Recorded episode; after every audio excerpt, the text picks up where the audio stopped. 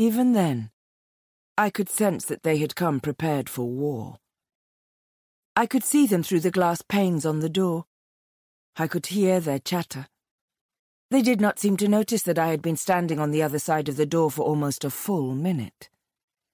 I wanted to leave them standing outside and go back upstairs to sleep. Maybe they would melt into pools of brown mud if they stayed long enough in the sun.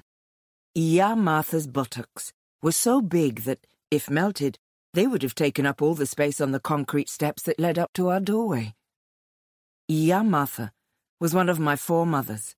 She had been my father's oldest wife. The man who came with her was Baba Lola, Akin's uncle. They both hunched their backs against the sun and wore determined frowns that made their faces repulsive. Yet as soon as I opened the door, their conversation stopped, and they broke into smiles.